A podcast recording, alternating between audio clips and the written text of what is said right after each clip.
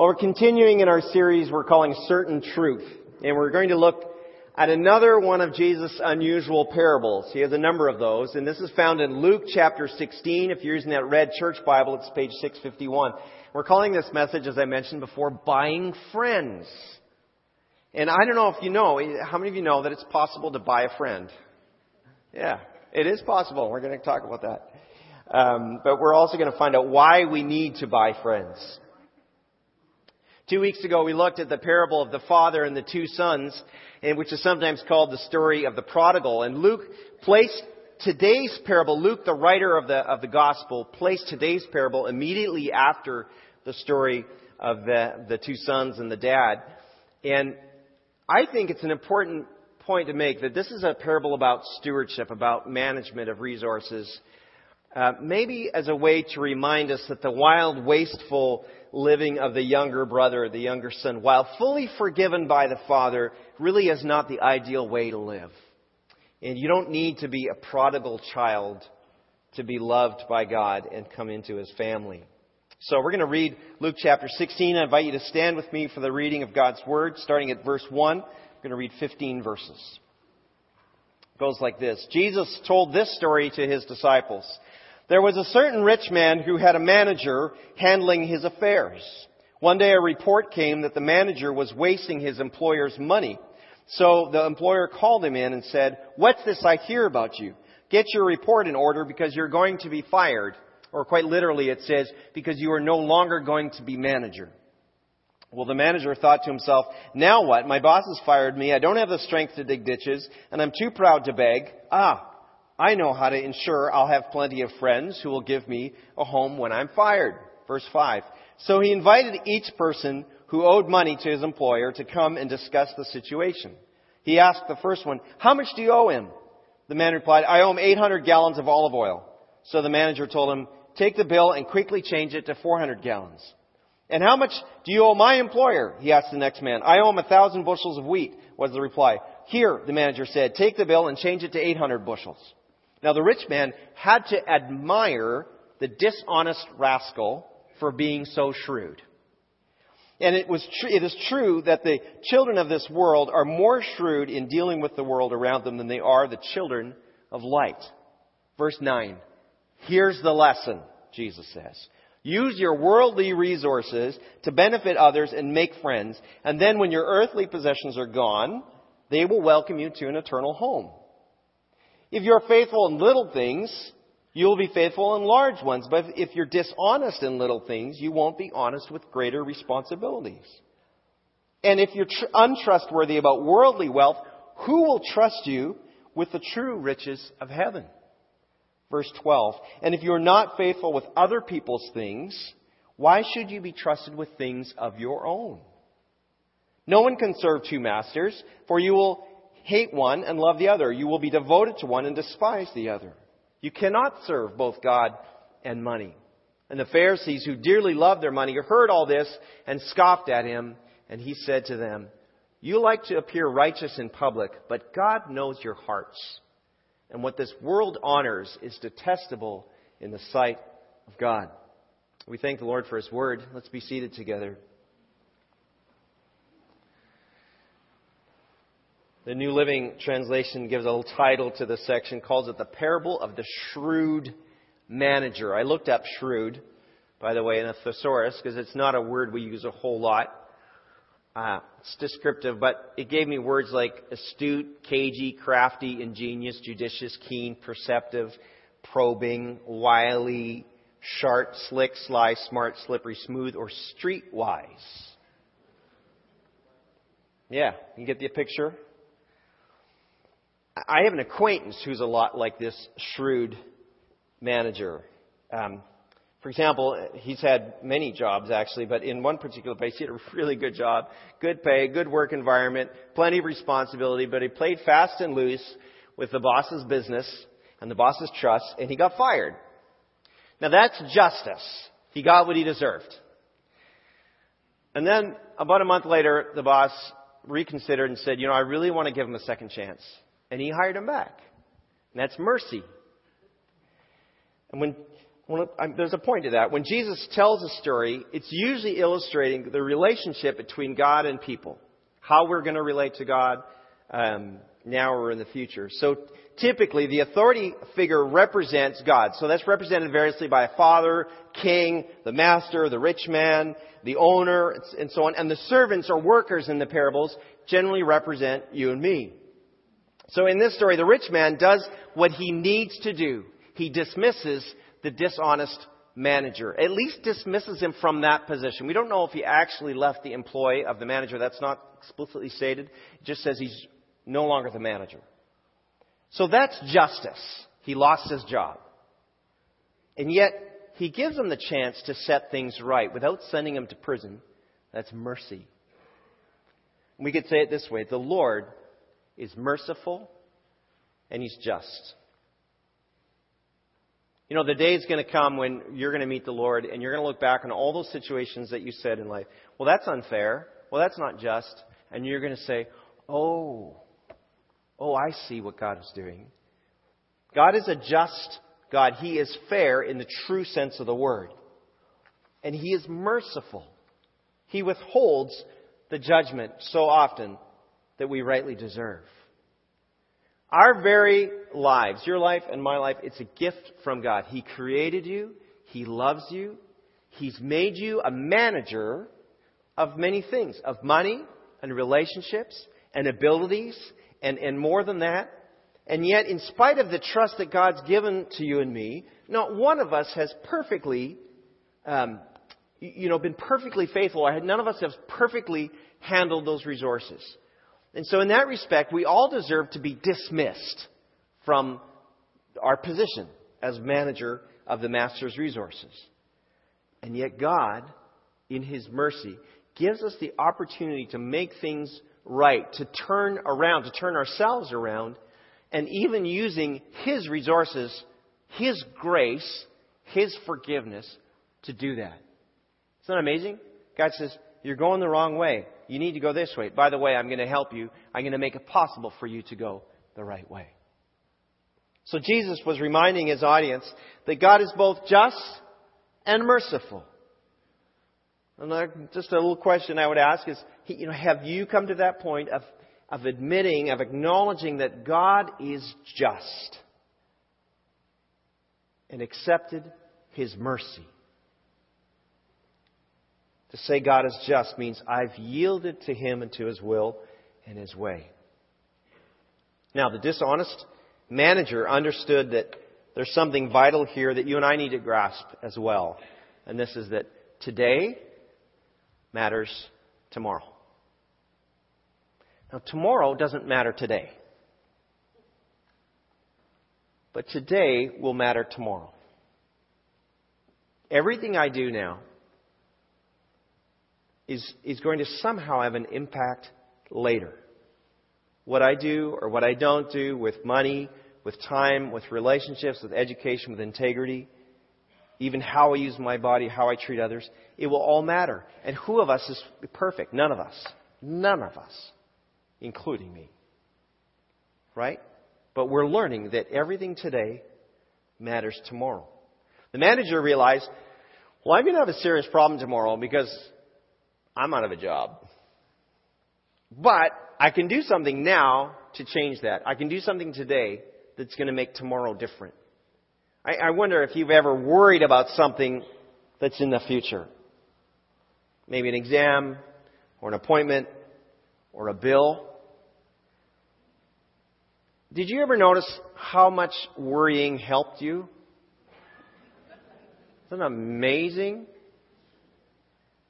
How it's a big fat zero. Worrying doesn't help. But you could still do something about tomorrow today. Let me give an example. You students, anybody have a, a test or a big test this week coming up? Or in the next couple weeks? No? You guys, get on it. Come on. College students? Somebody help me out. Anybody got something big coming up? Okay, Roy, you got some big stuff coming up, right? Now, will it help to stress about that thing coming up? No.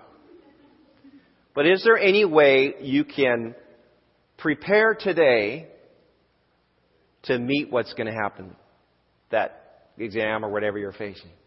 Yeah. You can prepare, you can study, you can plan, you can call, phone a friend. Hey, did you get the notes from the class that I missed? There's any number of things you can do in your life.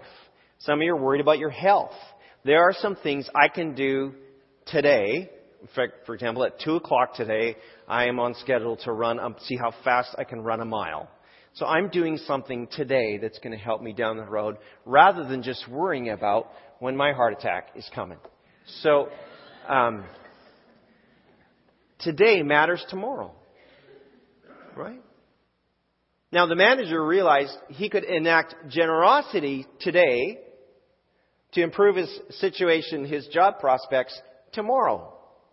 He used the resources entrusted to him by the manager, this, by the master. This is what's so amazing. He used the master's resources to better his future. Now, is he really cheating? Well, commentators look at this a little differently. This is one of those really challenging things to look at. And I land on the side that say, no, he, he did not, he was not cheating at this point because he still had responsibility over the master's affairs. It's a bit like the manager at a used car lot, right? Who says, well, you know, let's make a deal. That manager does not own the cars on that lot, but he has been given the, he or she has been given the responsibility and the authority to even discount those cars and maybe discount a car below cost just to get it off the lot. So, the difference here in this manager's case is that while before he was likely lining his own, you know, handling his master's resources and possibly lining his own pockets, he was being careless with it. That was dishonest. He now used his master's wealth to benefit others, which was generous. He's not benefiting himself any longer, except by second hand. So these others still owed a debt to the master, just as every unbeliever still owes a sin debt to God. Every one of us, until we have entrusted our life to Christ and made Him Lord of our life, has a sin debt before God. And this manager went to those others and says, Hey, what's your bill? Let's knock it down. What's your bill? Let's knock that down. He still has the responsibility to do that. So the point is, God has given you even worldly resources today to benefit your future tomorrow by extending generosity to others. And at the same time, and you look at that in a spiritual way, we have the opportunity to make things easier for people to get to Christ. Let me, let me look, take you back to verses 8 and 9 for this really explicit lesson Jesus points out. Verse 8 says, The rich man had to admire the dishonest rascal for being so shrewd. And it's true that the children of this world, the children of this world, right, are more shrewd in dealing with the world around them than they are, than are the children of the light. Honestly, Christians, we tend to be really gullible. Verse 9, here's the lesson. Use your worldly resources to benefit others and make friends, and then when your earthly possessions are gone, they'll welcome you to an eternal home. Let's put it this way. We build the kingdom by winning friends, not winning arguments. We build the kingdom by winning friends, not winning arguments. Now I know there's no mention here about arguments, but Jesus is talking about making friends for an eternal benefit. And I honestly have never made a friend by arguing. May have lost a few, but I've never made one. How many of us remember the yuppie bumper sticker from the 80s? He who dies with the most toys wins. Anybody remember that? Anybody have that on your car? well, I hope not. Turns out that the point of life is not to die atop a massive pile of wealth. It's to use the resources that God gives you, that God enables you to accumulate, etc., to help others to meet Jesus and spend eternity with you in His kingdom. For those people to spend eternity with you in God's kingdom. It is possible to buy friends. I'll give you a little story. Um, my wife Becky was working one night, one of the nights she was working this week. I sent her a text, and "Hey, do you want? Should I bring you a cup of tea?" And she said yes. And then she sent this text message back with Starbucks speak. You know Starbucks speak? Like you can't really understand it, but the barista knows what you're saying if you just read it from your text message. Um, and so I, I was making a Starbucks run for, for her, co- her and her coworkers, bought some foofy drinks for a few of them. I, I don't really, it's fine. Um, I didn't need to. I could have said, no, I'm too busy, or I'm not spending that money, you know, et cetera. I could have come up with something. But for about a $15 investment, here's what I got. Becky's coworkers are thrilled. Uh, I'm the husband of the month. right? It strengthened friendships. It cast Christians in a good light because they all know I'm a pastor. Right? And as the Lord gives opportunity, those moments then allow us down the road to speak truth and love into someone's life. Not bad for 15 bucks. By the way, in the parable, the master commends the manager's shrewdness. This one is where we really struggle a little bit. I think it's a bit confusing. I don't know if it is for you. Is the rich man congratulating dishonesty? Well, not really. Culturally, uh, the ability to wheel and deal like this is an admirable quality. It's a skill. Like, wow, he's good. That's, that's kind of what's going on here. So, you know, like we mentioned earlier, he was allowed the discretion to make those discounts. So from a cultural perspective, he's a clever fellow. I think I've got time to tell you one more little story. We, um, I grew up in a small raspberry farm. And I, I, those, if you know about raspberries, a raspberry is a crop that gets harvested over the course of a month. Every about every two or three days, you go through and you, you pick all the berries, and and you got to keep going through. So for most of my growing up years, we always hired a big crew of pickers, and they they would come through. Well, you know, I don't know, 25 or plus years ago, uh, my dad switched over just hiring a contractor who would just bring in a crew and they'd come through in a day and it'd be done. And all our farm workers at that time uh, tended to be uh, immigrants from India, and they they were awesome. They worked hard, loved having them around, did good work. I mean, just it was really really helpful for us. And uh, but I remember having this conversation with this with this one contractor, I, I think I would, it would be offensive for me to use uh, any accents here, so I'll just do this straight up. But he's about 35 and he said, he says, you guys need to understand, you make it way too easy for us. In my culture, we do whatever we can to get ahead. It doesn't matter what we need to do. The priority for us in our culture is getting ahead. Look at me. He says, I'm 35. I've got 200 acre farms paid for cash? He said, you, you make it too easy. And I just, I, I thought of him this week when I looked at this. The master had to admire that dishonest rascal for being so shrewd. Remember that conversation? This is a almost 30 years ago conversation. And I admired that dishonest rascal. Like, wow, you've got this thing figured out. So there is something in there that, that we understand. But Jesus is not telling us to be dishonest with our employers. Please hear me. The point is that we build the kingdom by winning friends, not winning arguments. Let's carry on into verses 10 and following. He says, If you are faithful in little things, you will be faithful in large ones. But if you're dishonest in little things, you, will be, um, you won't uh, be honest with greater responsibilities. If you're trustworthy about worldly wealth, if you're untrustworthy about worldly wealth, right, who will trust you with the true riches of heaven? Here's the thing money is not true wealth. Money is not true wealth, but it's a test of stewardship. It's a test of your management, if you want to use another word in there. See, some would say, well, it's mine to do what I please. I went to work, I earned it, I got the paycheck, I went to the bank, it's mine. I don't get this whole, it's all God's business because God wasn't there at 6 a.m. when I went to work.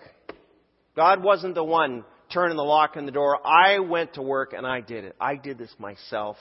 Thank you very much. That person has yet to understand that it's all from God. The ability to go, the ability to earn, the connections that you made, the, the, the resources that come to you, it's all God's. It all belongs to Him. but it's yours to manage as you please. Think about that. That's that steward in the story. It was, it was his to manage as he pleased. Now it got him in trouble. But it's not all ours.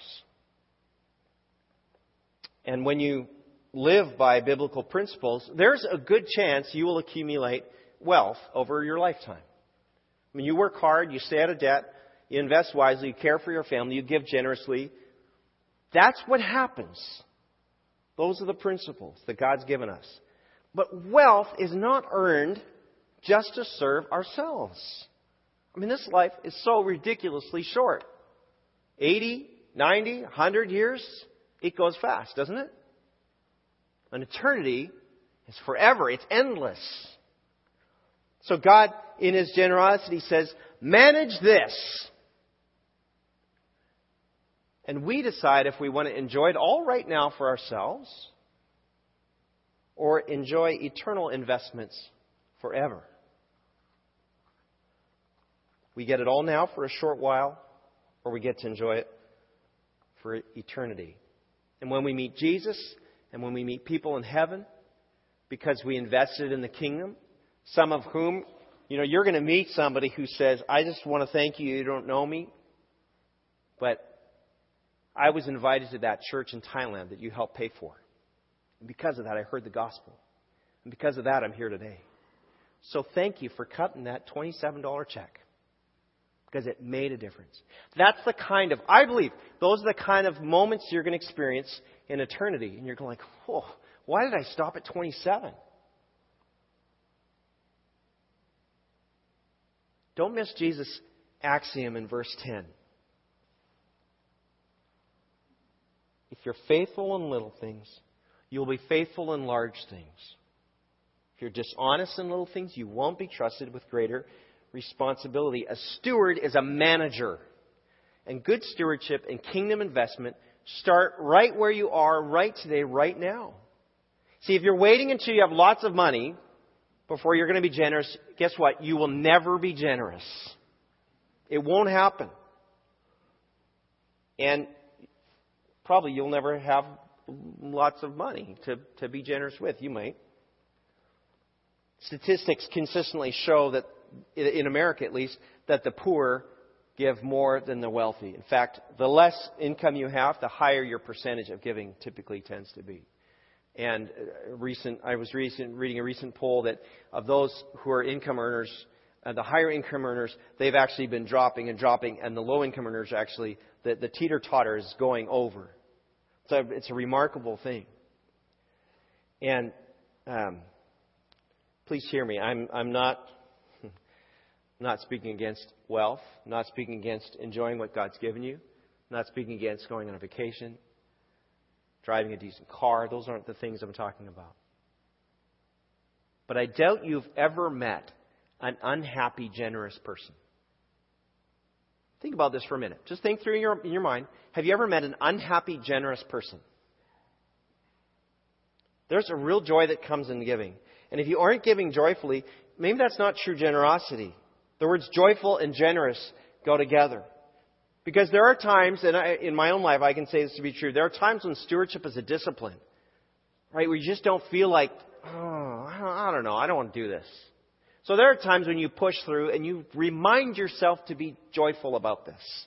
I think about our early years of ministry. I've shared this with you before. Becky was a stay-at-home mom, and I was working for peanuts, honestly. And, and there were times when writing that tithe check was just just tough.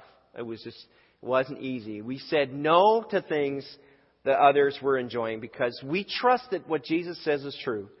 That that we can take what we have here and store eternal treasure, heavenly treasure. That if we can be trusted with worldly resources, we'll be trusted with heavenly riches.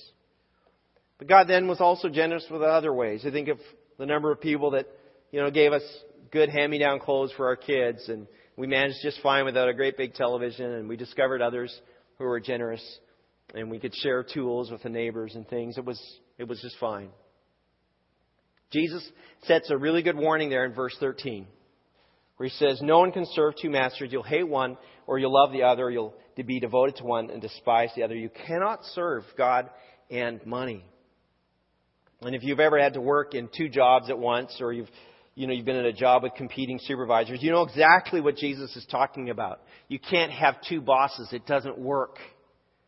You can't call Jesus Lord if money and possessions rule your life. So here's a bottom line for stewardship, pun intended, right? Bottom line for stewardship is this. When in doubt, remember that people are more precious to God than possessions. People are more precious to God than possessions. This principle is true for you, it's for me, but it's also for us as a church. People matter more than stuff.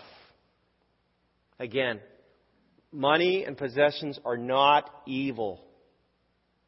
This whole Occupy Wall Street thing is, a, is, is not a godly movement. But,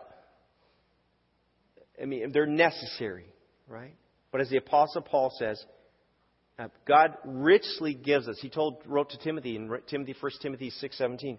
God richly gives us all we need for our enjoyment.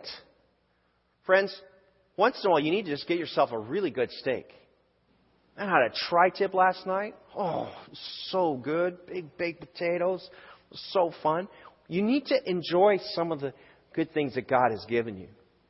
But don't let those be your master. People are more precious than possessions. It is just money. The things you have, the car you drive, it's just stuff.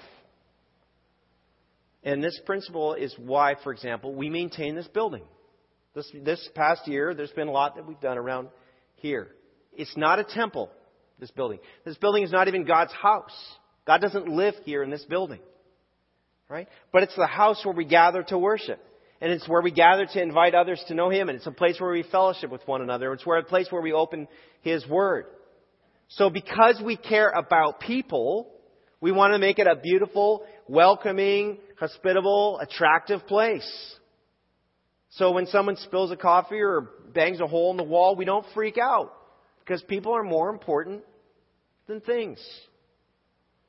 Now might be a good time to kind of formally thank our stewardship team, for example, and the others that helped along with them for the amazing work they managed for our restrooms. I don't know if you've been to our seven restrooms in this building that are like, ah, oh, this is really nice in here. All right, isn't that been great? Can you give them a hand?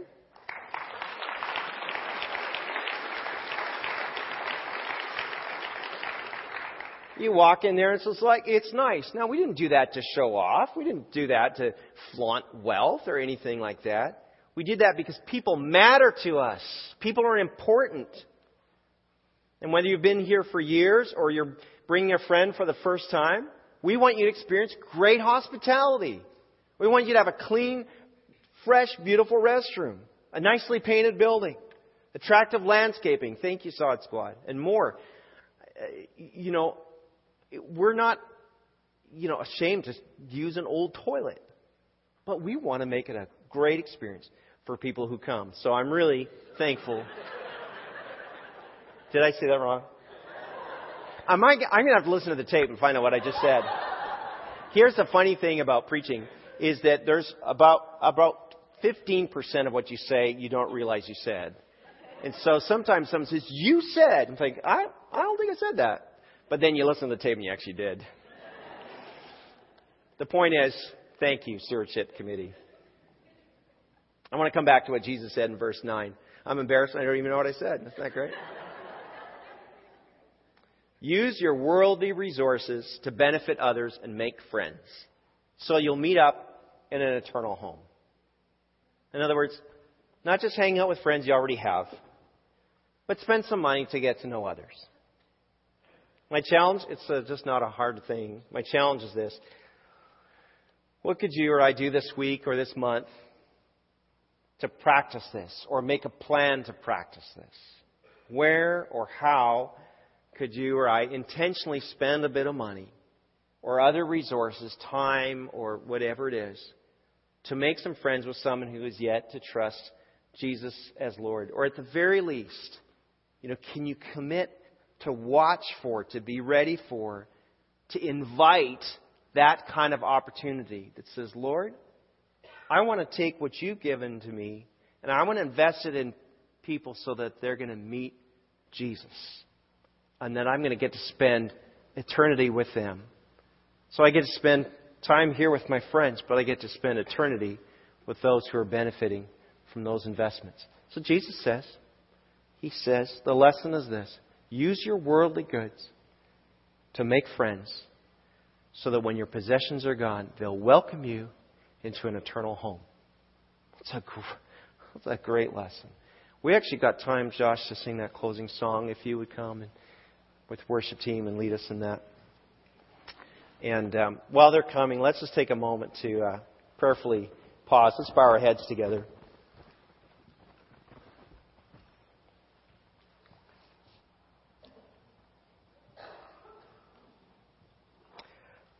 I don't know why sometimes talking about stewardship and possessions and resources and money makes some of us squeamish.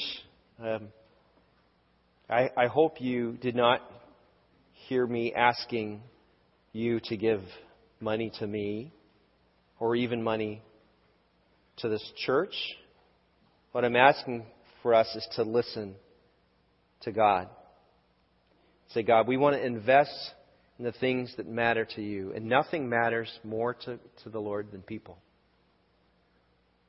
So that's how we want to invest. We're managers, and one day we will be called to account for how we manage what we've been given. And so as we sing this closing song, I just invite you to use this time just to reflect Lord, how am I doing with this? Lord, are there ways that I can invest and, and buy some friends? Make friends with worldly goods so that they can meet you. And then lastly, just as heads are bowed and eyes are closed, you, you may not know Jesus yourself, but someone got you here today, or someone's been getting you here for years. And today you're saying, I, I want to do this. I want to give my life to Jesus. Today's my day. And if that's you, I'm just going to invite you to raise your hand and say, Yes, I want to give my life to Jesus today. Anybody like that? For the rest of us, we've got our, our work cut out for us. What are we going to do to invest so that we're not only surrounded by the people we already know, but we're surrounded by people who are coming to know Christ and that we'll spend an eternal future. we have heard it this morning. We're in a city that's full of people who don't know Jesus yet. And I want to stand before Jesus and say, Jesus, there's others here because we were faithful to you. Let's stand together as we pray. Lord, um, thank you for this parable, as challenging as it is. And I ask even now that you would be working in my heart and in our hearts to look for ways and watch for ways to invest so that your kingdom will expand. We bless you now in the name of Jesus. Amen. Josh.